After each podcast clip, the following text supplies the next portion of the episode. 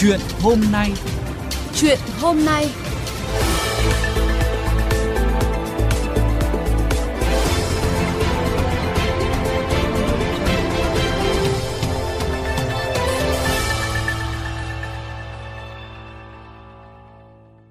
Thưa quý vị và các bạn, ngày 6 tháng 6 vừa qua, tổ chức xếp hạng ẩm thực Michelin Guide đã gắn sao cho 4 nhà hàng ở Việt Nam.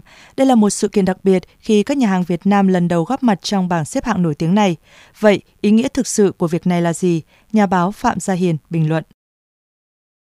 Năm 2003, tức là đúng 20 năm trước, tôi đến trụ sở của công ty Việt Books tại thành phố Hồ Chí Minh.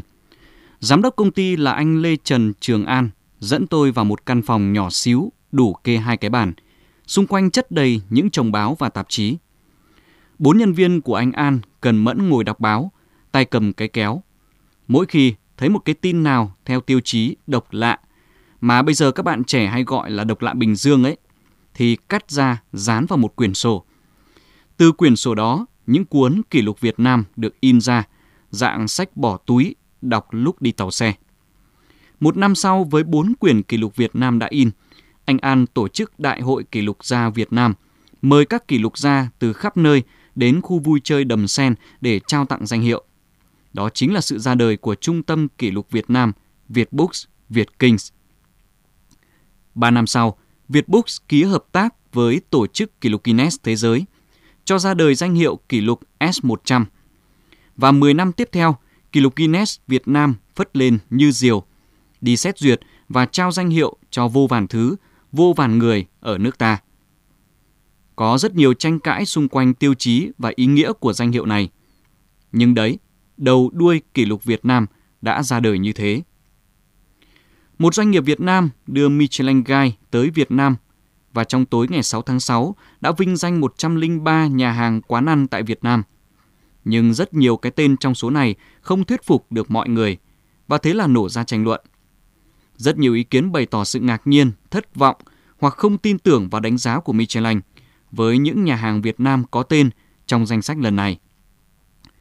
Trước hết, thực ra Michelin chỉ gắn sao cho 4 nhà hàng và đều gắn một sao trên thang 3 sao của tổ chức xếp hạng ẩm thực này. Theo tiêu chí của Michelin thì một sao Michelin có nghĩa là nhà hàng rất tốt so với mặt bằng chung. Hai sao Michelin dành cho nhà hàng có chất lượng nấu nướng xuất sắc. 3 sao Michelin nếu nhà hàng có phong cách ẩm thực đặc biệt đạt đỉnh cao của ẩm thực. Nghĩa là bốn nhà hàng được gắn sao Michelin đầu tiên ở Việt Nam không hẳn đã đạt đến tầm quốc tế. Hiểu là so bó đũa chọn cột cờ cũng được. Trên trang chủ của Michelin, hiện có 2.806 nhà hàng một sao trên toàn thế giới. Nhà hàng được gắn 2 sao có 491, và 3 sao thì chỉ có 139 mà thôi. Như vậy, 99 cái tên khác trong danh sách nhà hàng được Michelin vinh danh thì không có sao mà nằm trong các hạng mục Michelin Plate và BIB Gourmand là những danh sách đánh giá kiểu đồ ăn ngon, giá hợp lý. Đồ ăn ngon, giá hợp lý đó chính là tiêu chí khởi phát của Michelin.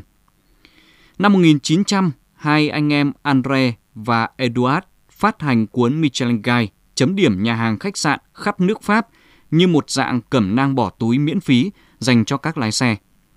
Lúc này thì hãng lốp xe Michelin mới thành lập hơn 10 năm và cuốn cẩm nang đánh giá nhà hàng mục đích đơn giản là để khuyến khích mọi người đi ăn đi chơi nhiều hơn. Như thế lốp xe sẽ chóng mòn hơn, nhanh phải mua lốp mới. Bất kể sự thành công ngoài dự kiến suốt hơn 120 năm qua – thì Michelin vẫn là một tổ chức xếp hạng ẩm thực của tư nhân, do tư nhân sáng lập và vận hành với yếu tố thương mại không tránh khỏi. Vậy ngoài Michelin, thế giới có những tổ chức hoặc giải thưởng xếp hạng ẩm thực nào nổi bật khác không? Dĩ nhiên là có.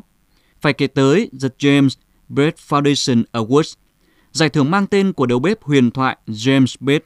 Ông sinh năm 1903, mất năm 1985. Giải thưởng được bình chọn bởi hơn 600 chuyên gia ẩm thực, bao gồm cả những người đoạt giải trước đó. Người nhận sẽ được nhận huy chương có khắc hình ảnh của James Brett và giấy chứng nhận từ quỹ. Điều thú vị là cũng giống như Oscar ở lĩnh vực điện ảnh, giải James Brett giới thiệu người chiến thắng ở tất cả các hạng mục quan trọng nhất. Tay nghề xuất sắc, nhà hàng xuất sắc, đầu bếp xuất sắc, vân vân. Đặc biệt giải James Beard còn trao những giải thưởng cho các chuyên gia khác trong ngành ẩm thực, truyền thông, tác giả sách ẩm thực, các nhà phê bình, vân vân. Dẫu giải thưởng này chỉ xét phong tặng trong phạm vi nước Mỹ, thì với giới ẩm thực thế giới, nó vẫn luôn là tiêu chí mang tính chuẩn mực để đánh giá và học hỏi. Phở và bánh mì Việt Nam ở Mỹ cũng đã từng giành giải thưởng James Beard.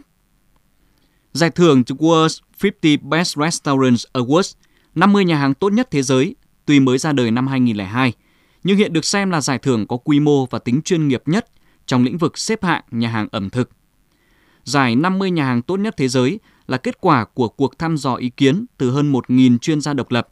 Mỗi người bỏ phiếu cho những cơ sở mà họ đã tận hưởng những trải nghiệm nhà hàng tuyệt vời nhất. Tổ chức The World's 50 Best Restaurants Awards bao gồm 27 hội đồng khu vực trên thế giới. Mỗi khu vực có một chủ tịch Academy Chair và chủ tịch đó tập hợp 40 người, bao gồm cả chính họ để bỏ phiếu. Kết quả cuối cùng là sự kết hợp bình đẳng giữa các đầu bếp, các chủ nhà hàng hàng đầu trong khu vực đó, các nhà báo và nhà phê bình ẩm thực cũng như những người sành ăn đã đi du lịch nhiều. 25% thành viên tham gia hội đồng từ mỗi khu vực được thay đổi mỗi năm.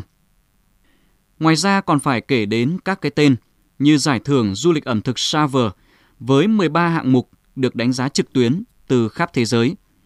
Giải Zagat đã từng là cẩm nang xếp hạng ẩm thực được tin cậy hàng đầu thế giới. Giải AA Hospitality chú trọng về chất lượng quản lý nhà hàng. Giải 50 nhà hàng tốt nhất thế giới của Pellegrino có tiêu chí tìm kiếm những đầu bếp và nhà hàng tạo cảm hứng mới mẻ. Tóm lại, dù là Michelin hay hệ thống xếp hạng ẩm thực quốc tế nào, thì việc đánh giá các nền ẩm thực đa dạng trên thế giới đều rất khó hài lòng được tất cả.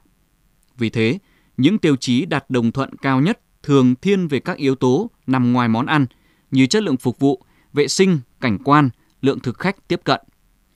Và bởi vì ẩm thực Việt Nam thuộc trường phái Á Đông, có tính ngẫu hứng cao dựa trên kinh nghiệm truyền thống mà chúng ta hay gọi là nêm nếm theo tổ tiên mách bảo. Nên có lẽ phù hợp nhất là tự sinh ra một giải thưởng xếp hạng ẩm thực của riêng mình. Thậm chí là cũng chẳng cần giải nào cả, bởi vì Tổng thống Mỹ hay Thủ tướng Úc sang Việt Nam thì cũng toàn lựa chọn quán vỉa hè vô danh mà thôi.